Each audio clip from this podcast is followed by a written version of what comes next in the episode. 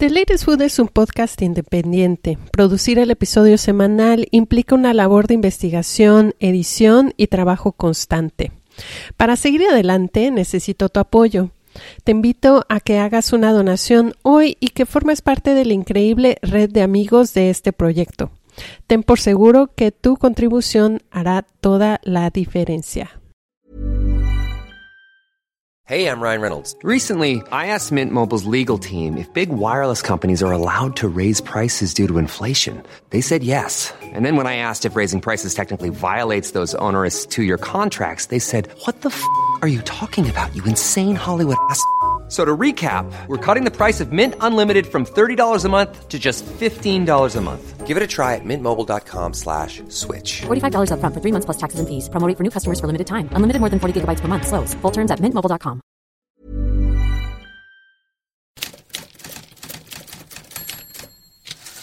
Todos generan una relación muy íntima con cada botella de vino. Se genera un engagement muy, un compromiso muy especial y, mm, y yo creo que es lo que lo hace tan, tan rico y tan, tan llenador.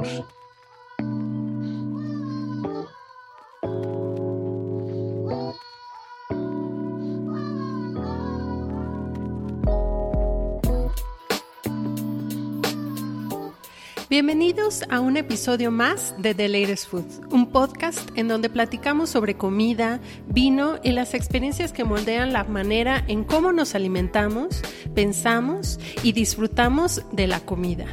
Yo soy Natalia de la Rosa y para este capítulo me conecté con la sommelier Laura Santander, queridísima colega de mis andanzas en el gremio de la gastronomía.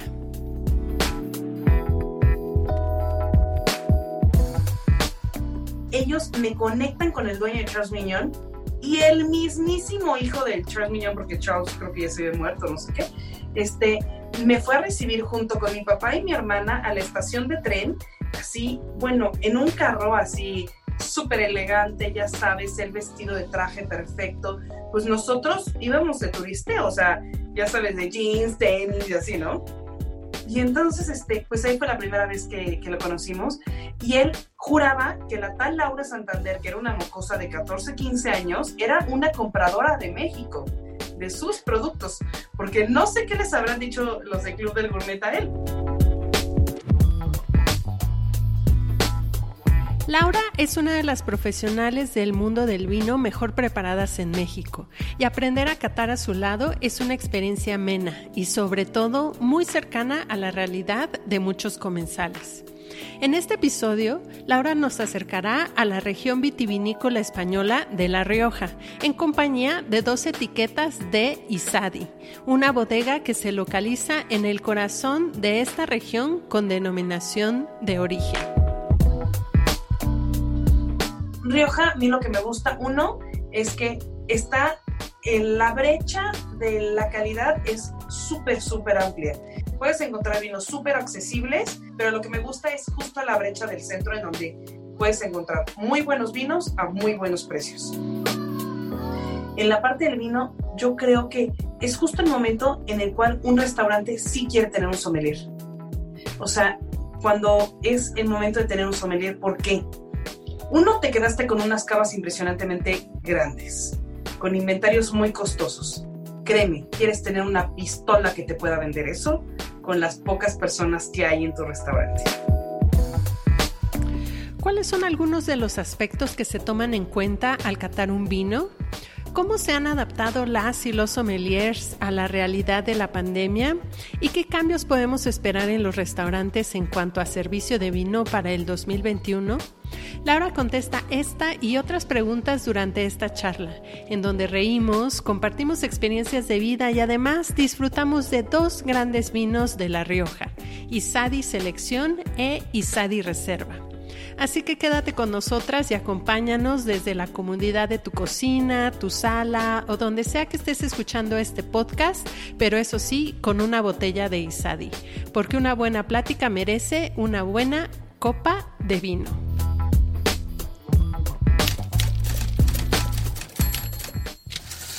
Bienvenida Laura a este episodio del podcast. Muchas gracias por conectarte conmigo para platicar sobre lo que más nos gusta, el vino. Em, ¿Te parece si primero empezamos con la cata de los vinos y de ahí tomamos el impulso para el resto de la conversación? Ok, eh, vamos a catar una de las bodegas que yo le tengo eh, más cariño por muchas cosas. En, en, La Rioja, o sea, en España está, está Rioja, y Rioja es una región realmente grande. O sea, grande porque, eh, para empezar, está dividida en, tres grandes partes, ¿no?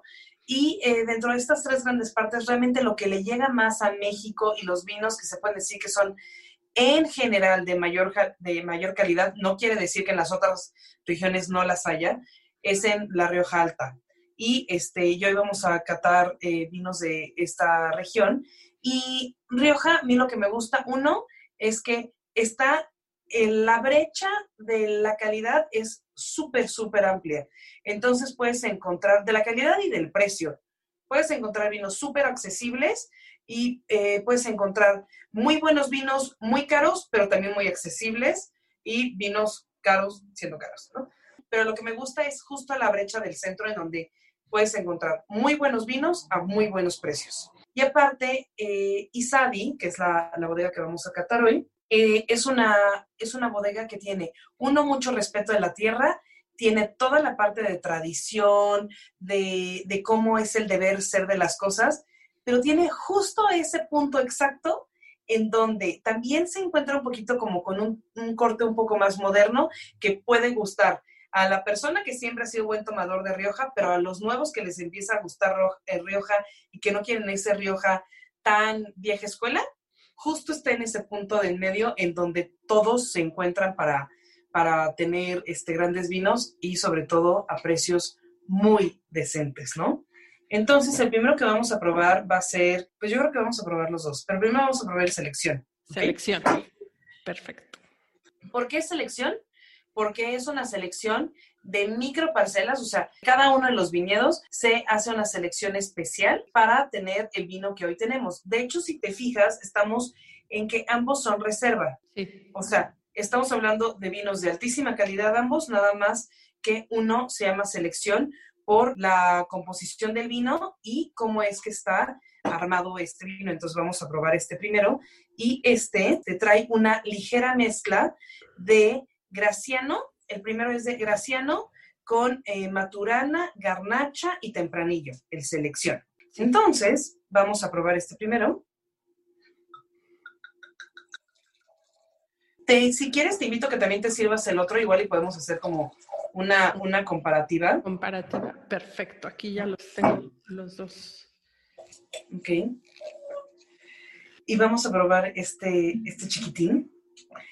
Es que está, está viendo ahorita la, la contraetiqueta de, de, uno de ellos. O sea, tienen obviamente el sello del, de Rioja y todo, pero está pensando, es, es justo la modernidad, pero sigue teniendo como todos los datos de algo muy, muy, tradicional, ¿no? Está contando, en uno ni siquiera te dice qué uva es y en el otro te dice, somos tales uvas, o sea, como que es ese rollo muy ya de un poco más moderno, ¿no? Muy bien, entonces vamos a catar el primero. El primero es un 2015 y si te fijas, ambos, el otro es un 2016, y ya puedes ver en la vista, si los dos los inclinas, ya puedes ver como uno, aunque es solo un año más viejo, ya tiene un gradito de evolución ahí en el ribete, se alcanza a ver un poquitito más teja, ¿no? Más teja, un poquito más ladrillo y este es más ah, púrpura, ¿no? O sea, como más Sí, de violáceo, rosas, ¿no? No es de tanto, de tanto teja. Y a mí lo que me gusta de esta parte de la cata es que, o sea, ¿cómo es posible que algo te pueda hablar solamente viéndolo? ¿No?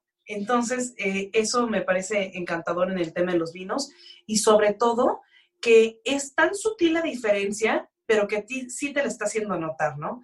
Dos, eh, un año de diferencia y, este, y algo muy notable en vista. Y luego, en la parte de, de la vista, más allá de que se vea limpio y brillante, nunca me suelo detener más. ¿Por qué? Porque el hecho de ver que la densidad y la viscosidad y todo eso del vino a mí no me aporta nada de información.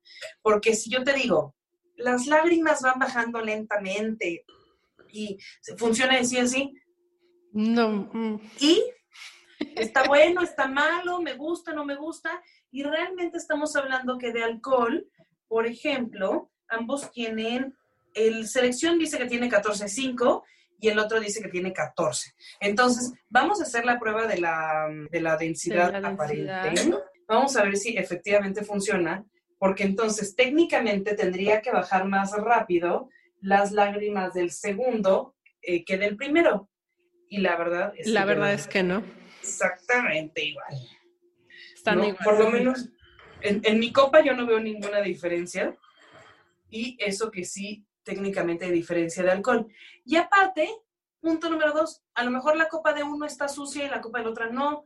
A lo mejor tengo dos copas diferentes. Y aquí, Lau, podemos hablar de la calidad y el tamaño de la copa, ¿no? Podemos tener una copa con un cuerpo muy grande, amplio, y una de un cuerpo más chico, y a la hora de hacer el movimiento giratorio, el líquido no envuelve completamente. Exacto. O sea, yo creo que es muy agresivo dar una determinación solamente en esa parte porque no es algo comparable, ¿no? Porque es algo aparte de percepción de memoria.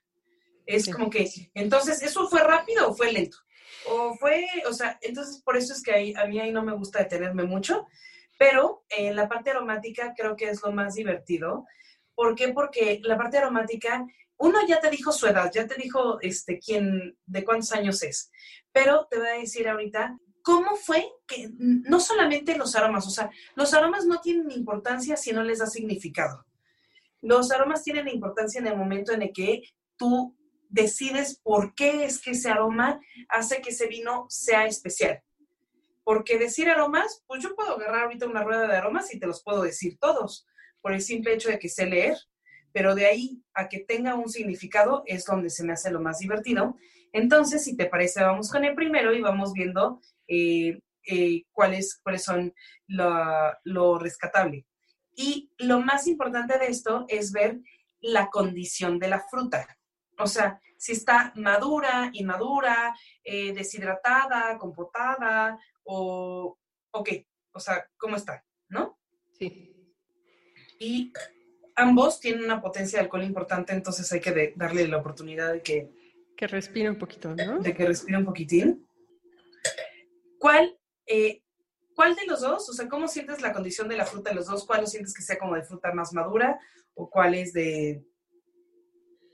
El reserva lo siento más de fruta confitada, como más madura, y el selection Ajá. entra con ese grado alcohólico, como dijiste, y ahorita como más, como más fresco, ¿no? O sea, no tan, eh, no tan azucarado. Sí, se siente, se percibe la fruta. Es mucho más fresca en el selección que en el otro. Y aparte se nota que hay como, como mezclas. Sí. Creo que en el, en el, en el segundo, en el ah, reserva, se percibe que hay como más uniforme, es, es más uniforme. Y en este como que eh, están saliendo muchos aromas, pero como que diferentes cosas. Y sin duda el alcohol eh, Es- es, está eh, fuerte. es, intenso, ¿no? Y bueno, y digo, ya que lo vemos los dos, solamente tiene un punto cinco más de alcohol el selección que el reserva, pero es notable. Sí, para mí creo que esa es la principal diferencia entre los dos, entre el selección y el reserva, la nariz con la que te dan la bienvenida, ¿no? El selección tiene un grado de alcohol mucho más profundo y en comparación el reserva como que te invita desde un principio allá, le quiero dar un trago. Sí, el reserva está así, y si nos lo tomamos, Sí, ya. ¿no? A ver, pues vamos a probar, eh, yo creo que vale la pena primero probar el selección, Ajá. aunque tiene un poquito más de alcohol, pero creo que la fruta, o sea, a lo mejor creo que puede ser un vino que tenga un poquito más de, de acidez, vamos a ver qué tal. Uy, pero está rico, ¿eh? Sí, está rico, ¿eh? Mm. Y tiene esta acidez deliciosa. O sea, hasta- las dos hicimos la misma cara de que cuando viene la acidez, Sí. Te hace salivar. los cachetes.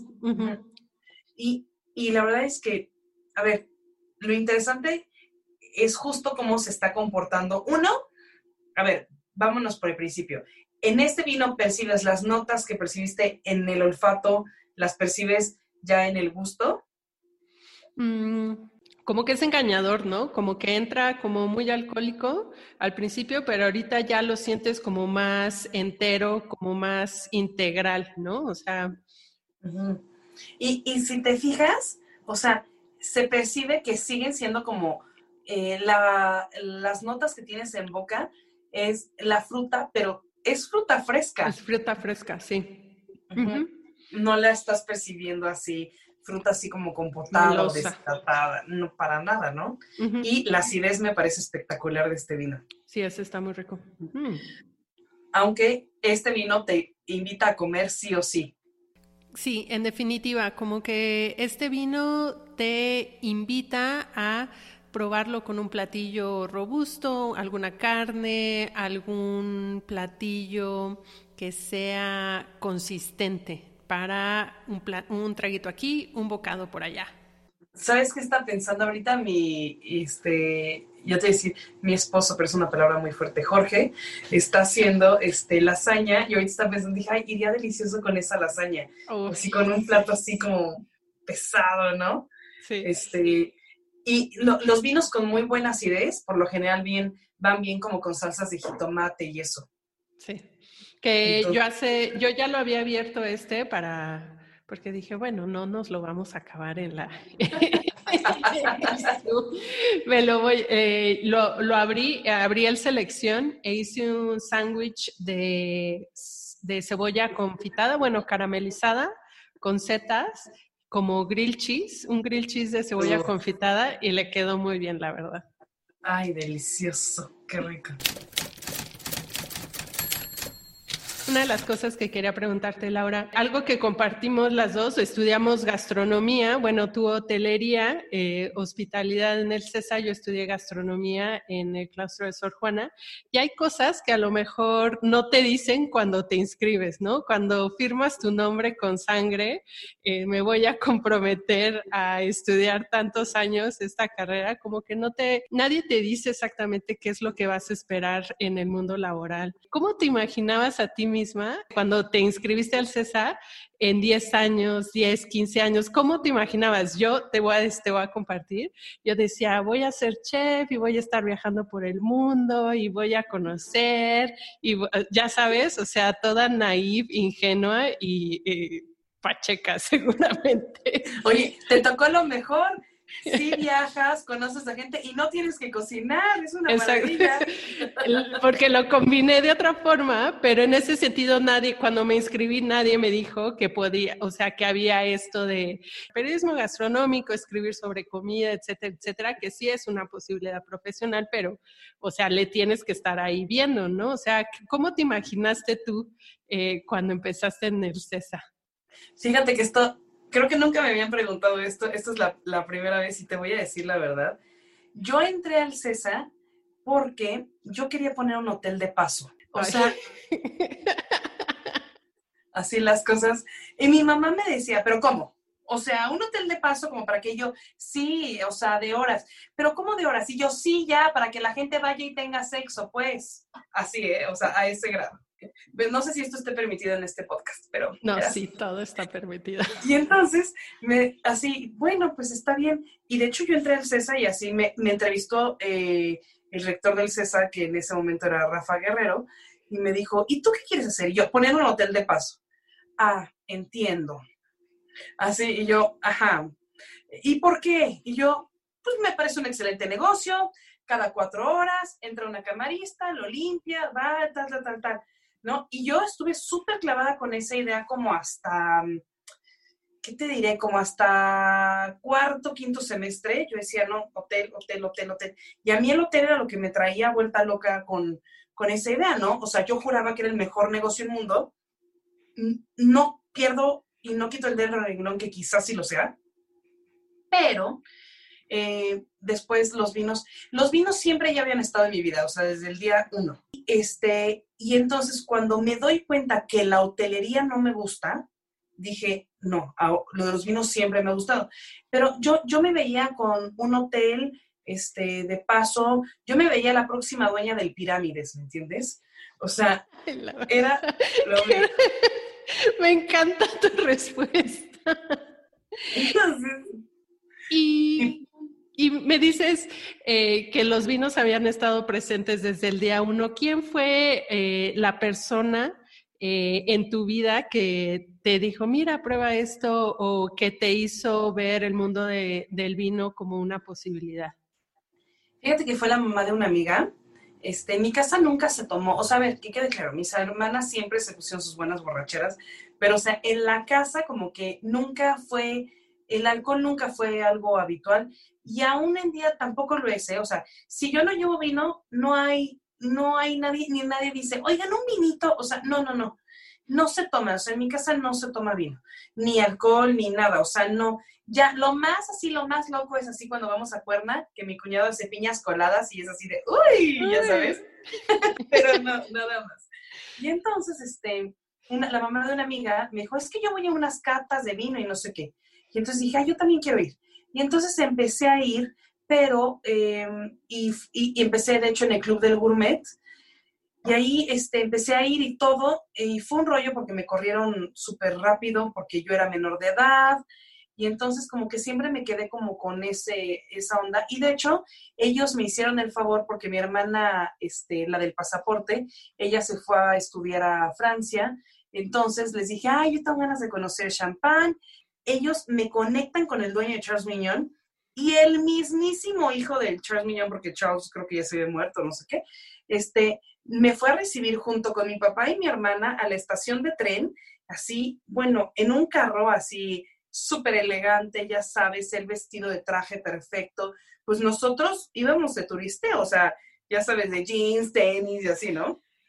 Y entonces, este, pues ahí fue la primera vez que, que lo conocimos y él juraba que la tal Laura Santander, que era una mocosa de 14, 15 años, era una compradora de México, de sus productos, porque no sé qué les habrán dicho los de Club del Gourmet a él. Y pues ya digo, él siendo la persona tan decente que es, pues nos dio un tour y todo. Y en esa ocasión, en ese mismo viaje, fui a conocer Moet Chandon y mm, este, Sterling, o sea, un, algunas bodegas.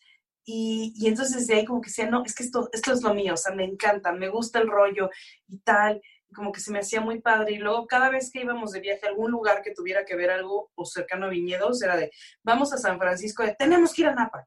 Entonces mi papá siempre, la verdad, muy mono, siempre me apoyó a llevarme a, a donde hubiera algún viñedo y tal, y a mí me emocionaba muchísimo y eso. Y, y, realmente fue, fue ella, ¿no? Y después ahora ya le recrimino a los de Club del Gourmet que mi vida sería otra si no me hubieran corrido, que los odio, y ya solamente se ríen de mí. Y este, y, y pero realmente fue, fue ella y que mi papá y mi mamá siempre procuraron de estarme ahí este, consintiendo, pues llevarme de viaje a lugares en donde hubiera vinos, ¿no? Durante todos estos años en tu carrera profesional te has desarrollado como sommelier, has tenido, te has profesionalizado con diferentes este, cursos y certificaciones y también todos estos años que has estado al frente del programa de vinos de tres restaurantes, ahora eh, primero Eloís, Loreta, luego Margaret. ¿Cuáles han sido algunas de las herramientas que tú hoy posees? Todo lo que en estos años has, has tomado, ¿cómo te autocoachearías tú con lo que ya sabes ahora a la Laura Santander que empezó? yo creo que una que, mm, y fíjate que, que últimamente lo he estado pensando, es que independientemente de cuál sea la moda, la tendencia, el gusto, en el mundo del vino nunca va a ser el mismo que el del mundo de los clientes, que el del comensal. O sea, porque, por ejemplo, la gente dice, no, todos los vinos dulces así son malísimos y no sé qué. Bueno, yo no sé si sean malísimos o no, digo, claro que hay de todo, ¿no? Pero la gente es lo que quiere. O sea, una clienta cuando va a un restaurante quiere un vino dulce o con azúcar residual o semiseco para tomar o sea, para estárselo tomando mientras que come. Y yo no le voy a quitar eso porque yo piense que, que todos son malos o que es muy, eh, digo, y palabras más, palabras menos, pero es que es muy naco. Mira, eso no puede ser. ¿Por qué? Porque hay alguien que lo está pidiendo. Y entonces como que dentro de eso, elegir el que considero que sea el mejor candidato para eh, formar parte de la carta de vinos, ¿no? Entonces, creo que eso ha sido una de las cosas que digo, en ningún momento me puedo desviar de que lo que realmente la gente quiere y, y, también la forma del entendimiento del vino de los demás no es el mismo que el mío. Entonces, o sea que me dicen, oye, ¿y este vino está bueno? Y me, está, y me están enseñando una etiqueta que a lo mejor yo no sería un consumo que yo tendría en mi vida diaria, pero que lo he probado y que es un vino correcto, ¿no? O sea, no como que luego dicen, no, esta casa no, eso no sé qué. A ver, o sea, tú alguna vez lo tomaste, tú alguna vez fue un vino que también disfrutaste. Yo nunca te voy a recomendar un vino que, que, que yo piense que sea mala calidad, ¿no? Eso sí como que lo tengo muy claro y de calidad conforme a lo que yo creo, ¿no? Pero creo que eso es como lo que más he aprendido de, no me importa qué es lo que le digan los demás, tengo que entender qué es lo que la gente quiere. ¿No? Y por qué lo quieren así, y no dejarme influenciar por las tendencias o las modas y todo eso. O sea, si un señor de 80 años quiere un Rioja, pues le voy a recomendar un Rioja clásico, no le voy a decir, mire señor, mejor no le voy a recomendar este Rioja, mejor le voy a recomendar este que es de viñedos singulares y no sé qué, y no sé qué, y aparte es natural y biodinámico y orgánico. O sea, eso al cliente no le interesa. Al señor le interesa tomarse un Rioja como él lo conoce. Si él está dispuesto a probar algo más, perfecto.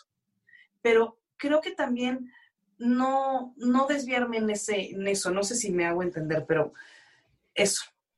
Sí, que al, que al final em, el tema del vino, a lo mejor algo que, este, tomando un poco lo que ya mencionamos, algo que a lo mejor no te dicen, es que el tema del vino también es mucho servicio al cliente, ¿no?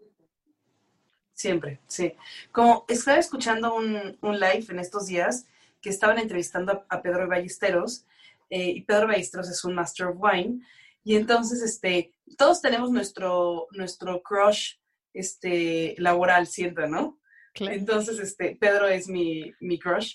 Entonces lo estaba escuchando y, y, le, y él dice, hay muchos factores, em, está hablando del terroir, ¿no? Y dice, el terroir es el clima, este, el suelo, la mano del hombre, tal, tal. Y empieza a hablar todo, una elaboración del terroir y dice, pero el elemento también que es el terroir es el sommelier.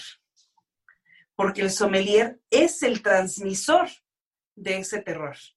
Y ojo, no a cualquiera, es el transmisor de ese terror a la persona que lo quiere probar y que quiere aprender de eso, ¿no? Porque yo puedo parar, pararme y decir, entonces, La Rioja, los tipos de suelo son arcilloso, arenoso, o sea, puedes decir mil cosas y pues la gente se te va a quedar viendo, ah, ya, ¿no? Pero si yo te digo, oye Nat, ¿sabes qué? Tienes que probar y salir reserva y selección, son así y así, vamos a probarlos juntos y vas a encontrar eh, tal, tal, tal. Y yo te empiezo a transmitir el terroir, el vino, el método de elaboración y todo, y te, y te empiezo a envolver, es probable que tú te vuelvas una gran amante de Isaí Reserva, ¿no? Pero creo que eso es lo más, este, lo más importante que es el cliente, ¿qué es lo que quiere? No es lo que tú quieras es lo que él quiere y qué es lo que le vas a enseñar. Nadie nunca ha aprendido algo de una ficha técnica que lee en un periódico. En verdad, a nadie le interesa saber si un vino huele a fresas y a frambuesas. eso es, que eso es mucho lo que generalmente se queda, ¿no? En el tema de comunicación del vino, de muchas personas que se quedan en eso, ¿no? En la ficha técnica de que tiene que saber esto a fresas, a madera, bla, bla, bla. Y, y también se olvida que el paladar es contexto, ¿no? Y también es este, experiencia de cada quien con qué lo pruebas, cómo lo pruebas, este, qué es lo que has probado antes también, ¿no? Claro, porque aparte se nos olvida lo más básico.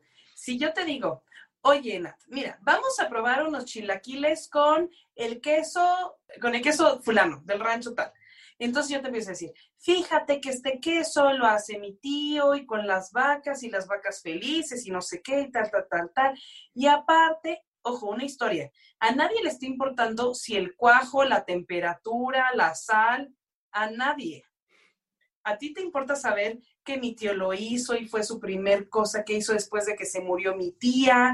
Y entonces él pensó, tengo que hacer algo con mis vacas. O sea, es todo el rollo. ¿Y por qué entonces pensamos que en el vino va a ser diferente? ¿No? O sea, a la gente le gusta saber el origen y el porqué de.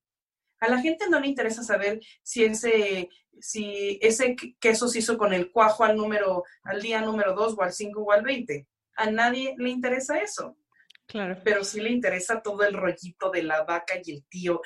Entonces es exactamente lo mismo en los vinos. Vamos a probar el segundo, ¿te parece? Sí. Entonces, como habíamos dicho, en la parte aromática es, o sea, es toda la fruta, pero es todas las frutas como, ya mucho más como ciruela, ciruela pasa, eh, toda la fruta está como, o una de dos, o una mayor maduración, lo cual a lo mejor quizá estemos hablando de, de un año que tuvo un poquito más de calor, o simplemente que no tiene la combinación de las uvas como tiene el primero, ¿no? Entonces se expresa de, de otra forma y Como más aterciopelado en el paladar, te lo envuelve mucho más eh, sutil, ¿no? Pero también entra como esa, esa, esos sabores de poco de maderita, como de, especias. el, el tanino literalmente el es un tanino, terciopelo, ¿no? Terciopelo, sí. O sea, no te hace salivar como el primero de la acidez que la tienes aquí en los labios, ¿no? Y en Sí, las no, no, no, no, no. Este ya te entra más eh, alegremente, yo diría. Y, y aparte como que, a ver, no está bien dicho esto, pero como que lo puedes saborear más, ¿no? O sea, lo, lo, lo tienes en boca y como que lo puedes degustar mucho más tiempo en la boca porque es mucho más eh, sutil, elegante, pausado, no es un ataque tan, eh, tan potente como el de primero, que creo que el primero me gusta para un estilo de comida y demás. Este me gusta para tomármelo solo. Solo, O sea, exacto. estoy feliz tomándome, me lo podría tomar solo. Digo, y si hay comida, bienvenida. Y si no, es como este rollo de que puedes estarlo probando. Y, y también eh, la parte de que la fruta se siente tan rica, o sea, está como tan en su punto la fruta, pero más hacia la madurez, sin que esté como, eh, yo digo, esa ciruela perfecta, cuando ya sabes que un día antes como que no es perfecta, un día después ya se te pasó, pero es así, justo ese momento, ¿no? Y la madera es muy rica, ¿no? Sí. O sea, la madera está ahí, está presente, pero es como un compañero ideal en donde se percibe la madera que no es algo eh, abrumador ni nada por el estilo, simplemente está así como redondeando al final el vino, ¿no? Sí, está muy elegante en ese sentido, o sea, como que no, no, no lo ves. Bueno, a veces yo pienso cuando pruebo un vino, como que luego siento ah, un piquito por aquí, un piquito por allá, ¿no? O sea, como que Ah. luego hay vinos que son como muy redondos, ¿no? Que el paladar te lo envuelve completamente y, y sí, o sea, lo quieres tomar y seguir tomando y no quieres como interrumpir el, el sabor con al- algo más, ¿no? Más que con conversación, a lo mejor. Exacto. Y sabes qué, ahorita está pensando en, en a ver, Isadi a mí siempre me ha gustado. Y ¿Has ido a la bodega? Fíjate que no, me encantaría, pero no, nunca he tenido la, la suerte ni la fortuna ni nada. Y el rosado me parece espectacular, Sí, sí. pero como que siempre que los pruebo digo, ay, qué bueno está, ¿no? O sea, como que siempre como que me sacan una sonrisa porque digo, nunca te defrauda. Pero ahorita que probé el reserva dije, ay, Dios mío, qué bueno está. O sea, en verdad que es, una, es una bodega que, que siempre te hace quedar bien, eh, ella contigo y tú con los demás, ¿no? Que también ahí, eh, eh, al, siguiente punto que quiero preguntarte, es un poco contradictorio porque la formación del sommelier, cómo te, cómo te formas, cómo estudias, es ficha técnica, es tecnicismo, es tal, tal, tal. Hay una película en Netflix, no sé si la has visto, que se llama On Cork, Descorchados. Y es como la historia de este joven que no, que quiere se, se quiere profesionalizar como sommelier y es, este, su familia no lo entiende, no entiende su gusto, pero y al final reprueba el examen. Ya les, ya estoy contando la, toda la película. Pero, pero la formación del sommelier es muy, muy técnica, ¿no? O sea, Sí. ¿cuál en este proceso de tu formación ha sido el paso a lo mejor que más te ha costado, que ha sido más difícil eh, este, sobrellevar o pasar a ese, a ese siguiente escalón? Mira, solamente como para redondear un poquito lo del primero, lo del principio, o sea, yo creo que tienes que estudiar muchísimo para generar el entendimiento para poderlo transmitir en forma de historia, en forma de tal, ¿no? Es ahí en donde creo, o sea, este, porque a mí todo el mundo me dice, ¿por qué no hablas a veces de química del vino cuando das tus catas? Pues porque no quiero aburrir a la gente. Pero tú a mí hazme un examen de química y nos echamos un tiro, ¿no? O sea, eh, son esas cosas. Pero a mí lo que más así fue como mi punto que sí dije, híjole, y ahora fue justo cuando estaba estudiando para la misma certificación que este cuate está estudiando. Este, o sea, la certificación del Court of Masters son eh, cuatro exámenes. En el primero es el Introductory, este, que se lo fui a hacer a Las Vegas, estaba súper motivada, guau, guau, guau, este, y ahí es donde entendí por qué los gringos son tan fregones en este tipo de certificaciones, ¿no? El otro fue el Certified, que lo hice aquí, este, todo muy bien y todo. Este, tuve, esa fue una de las mejores etapas porque pude entrenar con gente que quiero mucho, entrenamos juntos, todo el grupo de entrenamiento pasamos. Como que fue una de esas cosas que disfruté mucho, ¿sabes? Haber estudiado con ellos y todo. Y después, este, para el tercer nivel, ahí es donde ya se abre tremendamente la brecha entre uno y otro. ¿Por qué? Porque aparte de que el nivel es mucho, mucho más alto, tienes que pasar muchas cosas para poderte presentar en el tercer nivel. Primero tienes que presentar un examen y después tienes que presentar un curso y después de este curso tienes que presentar otro examen para ver si te puedes sentar en el tercer nivel. What? O sea, entonces como que ya se abre mucho. De hecho, por ejemplo, este, personas que tienen el tercer nivel ahorita que se me vienen a la mente es Gerardo Telles, que Gerardo Telles de hecho ya presentó el cuarto nivel varias veces, y Petrus Coinders, que está en, en, en, El Dorado allá en, perdón, en Grupo Carisma en, en Riviera Maya, ¿no? Y entonces, este, cuando yo estaba en el rollo de que ya había presentado el examen, después el curso y después el examen para poderme sentar en el examen, eh, ahí fue literalmente como si me hubiera estrellado con, con, un, con un vidrio, o sea, de, de, plano fue como un enfrentamiento conmigo misma que dije, ¿y para qué quiero saber esto? O sea, cuando estaba estudiando eh, de tipos de, estaba estudiando eh, climas y entonces en una pregunta eh, muestra, o sea, porque hay muchos exámenes en línea que son como exámenes como muestra, ¿no? Y entonces venía que cuál fue el clima en Margot en 1969. Y entonces de pronto me quedé pensando y dije, es que no sé y no me importa. O sea, es ahí en donde ya me, me, me topé con pared, ¿Por qué? Porque uno, eh, dirías, no, para los clientes y vendérselos. ¿Vendérselo a quién? ¿Cuáles vinos? Yo no tengo un solo vino de 1969 y menos un Margot. Y, o sea, ¿quién dónde lo voy a conseguir? O sea, ¿sabes? Entiendo que me interese aprender de suelos, de climas, de muchas cosas, pero eso no me importa. Y tampoco me importa que me muestren un mapa en donde venga un río y que me digan, ¿qué río es? No sé, tampoco me importa. ¿No? O sea, ese tipo de preguntas que fue donde dije, ¿sabes qué? Esto ya no es, no es lo que yo quiero. ¿No? Ahora, eh, entiendo perfectamente y, y, yo todavía sigo sintiendo la motivación de decir, sí, sí quiero ser máster, sí, sí puedo, sí tengo tan, o sea, claro que la sigo sintiendo y la siento muy fuerte, pero me, me topé con una pared que todavía no he logrado cruzar. Todavía no entiendo para qué necesito saber este tipo de cosas. Sé que necesito saber muchas cosas, pero matarme, cuasi divorciarme, este, para eso no. Eso no, eso no va conmigo. A mí me interesa entender muchas cosas, me interesa deducir, me interesa otro rollo, pero el tener este tipo de conocimiento tan, tan exacto y tan efímero, no sé si me interesa. Entonces es ahí en donde, donde se me ha hecho uno de los momentos más difíciles, porque yo te lo juro, Nat, yo decía, yo voy a ser la primera Master Sommelier en México.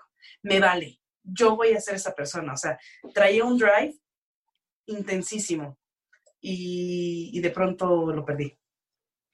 Que, en realidad es encontrar nuevas eh, vertientes en tu mismo camino, ¿no? O sea, a lo mejor no tanto perder el, norte, sino nuevas vertientes de lo que a ti te apasiona, ¿no? O sea, de este tema que es el vino, hacia dónde tú quieres caminar, ¿no? Sí, sí.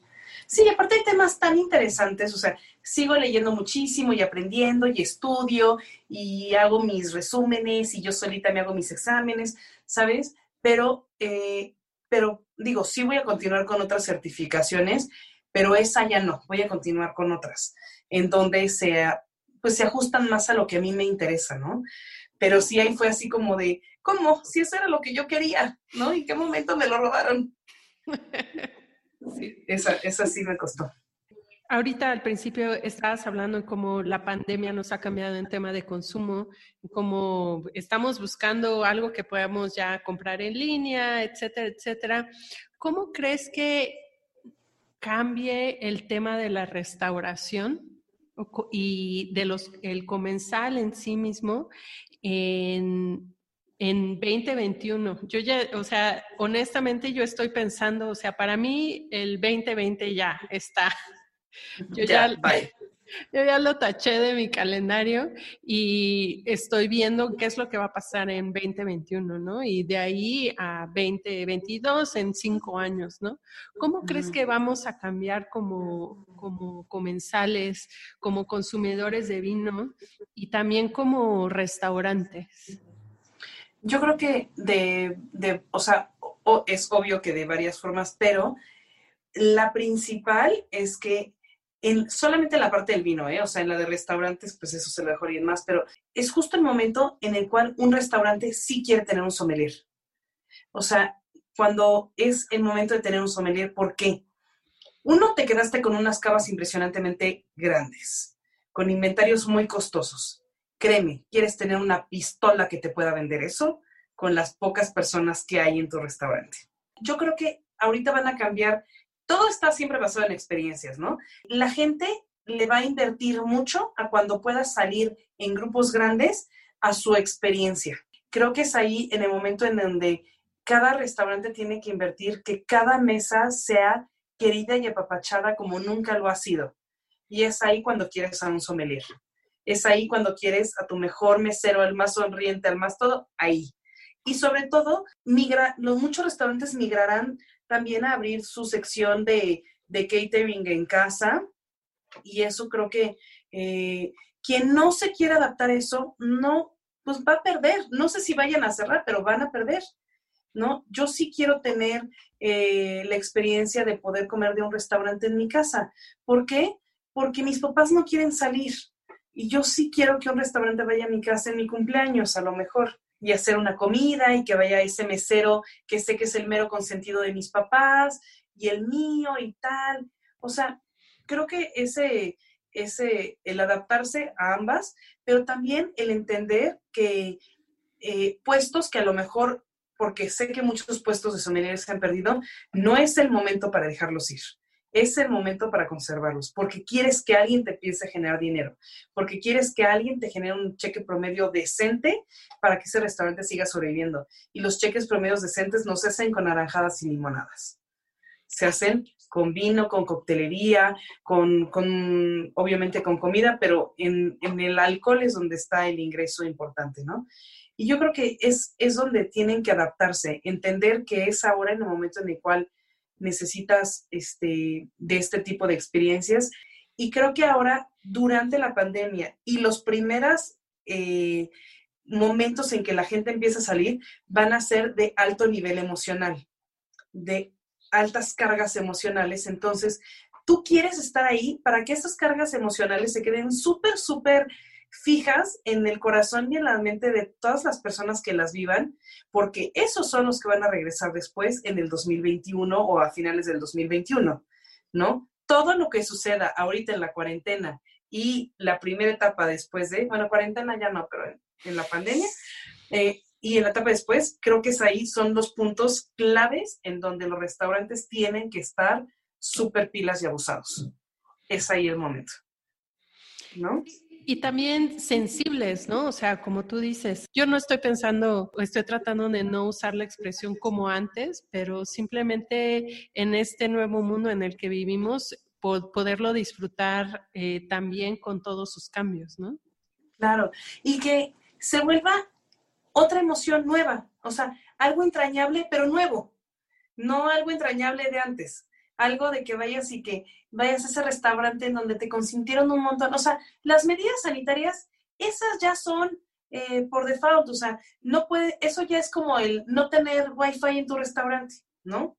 O sea, ya asumes que hay wifi, no, no, o sea, es como el, como el no tener baños, ya tiene que estar, punto, ya. Eso cuando ya lo superemos, porque creo que todo el mundo lo sigue teniendo muy atolondrado, pero eso ya es algo básico. ¿Y después qué? Ya, ya me hiciste sentir seguro, pero ojo, esa es tu responsabilidad, ¿eh? No, no, no, no pienses que me estás dando un plus, es tu responsabilidad. Y después eso, ¿cuál va a ser mi plus? ¿Qué sí me voy a llevar a mi casa puesto? ¿Qué sí me voy a llevar con ese, ese carácter emocional, sensitivo, que va a ser el que yo quiera regresar a tu restaurante mil veces y el que quiero que ese restaurante esté en mi casa. Y que cada vino que tome, ¿por qué? Porque la gente ya tiene una cultura completamente diferente. O sea, la gente, mucha gente ya está aprendiendo de vinos, por poner este ejemplo, ¿no? O sea, ya está aprendiendo de vinos o está aprendiendo a cocinar en su casa, o ya sabe que es una masa madre, o ya sabe que, que varias cositas así, el quesito del rancho del fulano, o sea, todo eso la gente ya lo empieza a saber. Tú tienes que tener a tu personal, uno, muchísimo más entrenado que antes. Dos, tienes que tener esa capacidad de, no estamos tan cerca como antes, pero voy a, te voy a hacer sentir que hoy vas a vivir algo padre, algo nuevo, algo divertido. O sea, es como cuando, este, eh, no sé si, si has vivido las experiencias de algunos restaurantes que te mandan la comida, cómo calentar, tal, tal, tal, y aparte te ponen una playlist, ¿no? Y entonces ya cambias tu rollo, aunque sigas en tu casa, ya cambias tu rollo, ¿no? Eso, eso tiene que, eso es para donde va, no para el tema de la, del tema sanitario. El tema sanitario, si no lo tienes, ya perdiste, esa es tu bronca. Pero, ¿qué más? ¿Qué, va a haber? ¿Qué, voy a intentar? ¿Qué voy a inventar? Este, cuéntame una historia, hazme vivir algo que no puedo vivir, ¿no?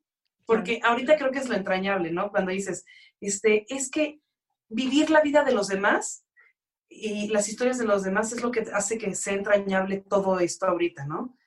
¿Por qué? Porque pues, te, te, conectas sin poder salir. Sí. Y eso es como yo pienso que tiene que ser.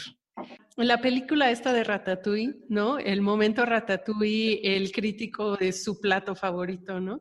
¿Tienes eh, tú una botella de vino, una etiqueta que te haya, que sea tu momento Ratatouille y que tú digas, esta me recuerda a este momento especial? ¿Cuál es?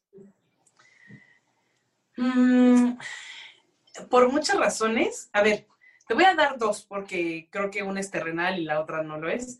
La no terrenal es Chateau Margaux, porque Chateau Margaux son de esos vinos que la primera vez que lo probé me hizo cerrar los ojos, ¿sabes? Así que dije, wow, o sea, esto, esto requiere de mi atención. Y luego, este, mi papá en una Navidad, este, se decidió hacer un, un calimocho con, con Chateau Margaux porque se fue el vino que abrimos en la casa. Y, entonces, este, como que, ¿sabes? Como que tiene muchas cositas que, que para mí han sido como personalmente especiales, ¿no? Eh, y, y, por otro lado, un, un, vino que siempre digo, wow, es este, en particular, eh, dos, voy a decir dos. Uno es eh, Phantom, que mm, es una mezcla de uvas, absolutamente nadie sabe cuál es, y creo que ese vino es mi definición de cómo a mí me gusta tomar vino. O sea, del que a mí me gusta tomar un vino de adentro hacia afuera. A mí no me gusta de afuera hacia adentro, porque cualquier persona que sepa leer puede hacer eso. Pero a mí me gusta que el vino como que, háblame de ti, cuéntame quién eres, por qué estás así, por qué eres, quiénes son todas ustedes las que están aquí adentro. O sea, eso es a mí, esa es como mi forma en la que yo veo el vino. Y otro, este, que siempre me sorprende y que son de esos vinos que puedes tener en la copa horas y horas y horas y que no hay una sola persona en la faz de la tierra a la cual se le haya dado a probar, que no le guste, que es este Ripasa, que se me lo voy a probar este eh, Terremondo Roberto Curiel. Eh, ese es un vino muy especial para mí, por muchas cosas. Fue el vino de mi boda, este, es el vino que siempre, como que siempre está ahí, ¿sabes? O sea, que siempre digo, ¿quieres regalar un buen vino? Regala ripas. Oye, ¿quieres ripas? Esos como que son de, de estos vinos y, y creo que Isabi Reserva va a entrar a esa selección, fíjate. Ahorita que lo probé, sí dije, Está bueno. Yo mis respetos con este vino. ya estamos, yo aquí en la plática sí me lo he estado tomando y está, está bueno, o sea, como para que lo dejes a un poquito en la copa y lo dejes respirar tantito y todo y te lo vayas y así te acabes toda la, la botella. sí, está muy bueno. Es que, a ver, creo que hay vinos que, que son para compartir con todos, ¿no? Sí. Que, que, que, que sean también tus estrellas para recomendar porque así ya vas a quedar bien, ¿no? Digo, porque quien diga, a mí no me importa cómo quede. No, a mí sí me importa quedar bien con la gente que quiero. Y me importa que se tome un buen vino, ¿no? Y este es una de las de los vinos, porque ahorita sí lo probé y dije, wow, o sea, hace mucho que no probé un vino así tan, tan, tan bien hecho, ¿no? Y mi última pregunta, así como completa esta frase. Eh, para Laura Santander, el vino significa? Una historia por contar. El, vino es algo muy... Todos generan una relación muy íntima con cada botella de vino, ¿no? Se genera un, engagement muy, un compromiso muy especial y, yo creo que es lo que lo hace tan, tan rico y tan, tan llenador. Porque aparte yo me acuerdo cuando, cuando me estás contando que te ibas a mudar, este, dijiste, es que eh, el único que tengo son, dijiste, una serie de muebles y unas botellas de vino. Y dije, ah, entonces sí, sí tiene mucha importancia para ti el vino. Aquí entre nos, en la pandemia de mi colección de vinos, ya estoy a un tercio. Pero sabes qué, qué bueno, porque eh, una frase que me encanta decir es, tú no quieres tener la mejor cava del panteón. Los vinos son para tomarse aquí, en vida. Ya, luego llegarán nuevos y, o sea, yo decía, no, es que me estoy acabando todos mis vinos y luego digo, ay, siempre va a llegar un vino nuevo, comprarás uno aquí, otro allá, cuando venga alguien, alguien te regalará un vino, o sea, eso nunca se va a terminar, ya tómense todo lo que tengan, hombre, y ya, lo que se tenga que esperar, porque sí, tiene que esperar ese vino para, está bien, pero seguramente de toda tu cava, esos vinos son el 5%, lo demás, ya, hombre, para tomárselo. Ya algún día llegará más vino. Sí, que siempre haya vino en nuestras casas y con nuestros seres queridos. Muchísimas gracias por conectarte conmigo y gracias por la cata de estas dos botellas, eh, etiquetas muy buenas. Las pueden encontrar, gracias a Dios, en muchas tiendas departamentales, también de, este, de especialidad y directo con Ferrer y Asociados vale la pena que también sea una compra directo porque el precio es más cómodo.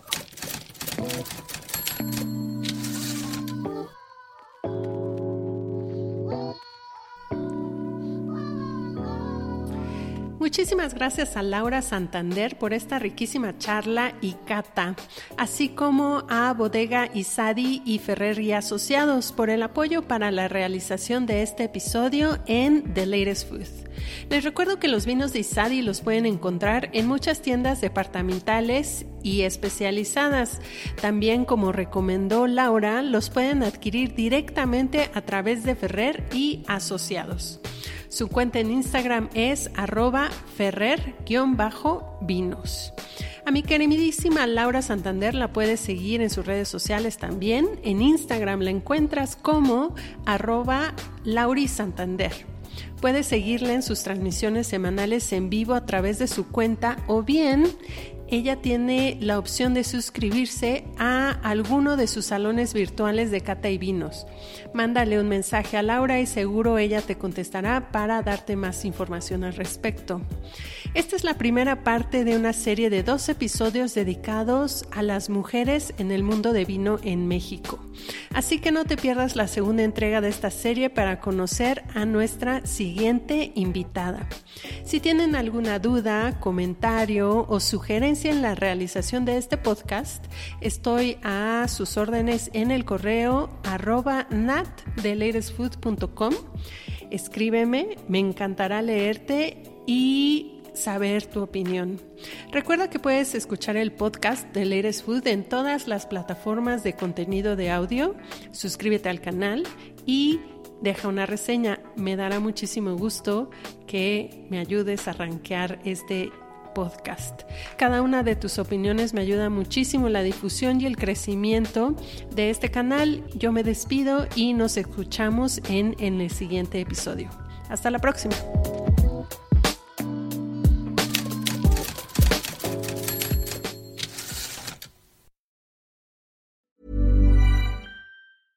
Ever catch yourself eating the same flavorless dinner three days in a row? Dreaming of something better? Well, HelloFresh is your guilt-free dream come true, baby. It's me, Gigi Palmer. Let's wake up those taste buds with hot, juicy pecan-crusted chicken or garlic butter shrimp scampi. Mm. Hello Fresh. Stop dreaming of all the delicious possibilities and dig in at HelloFresh.com. Let's get this dinner party started.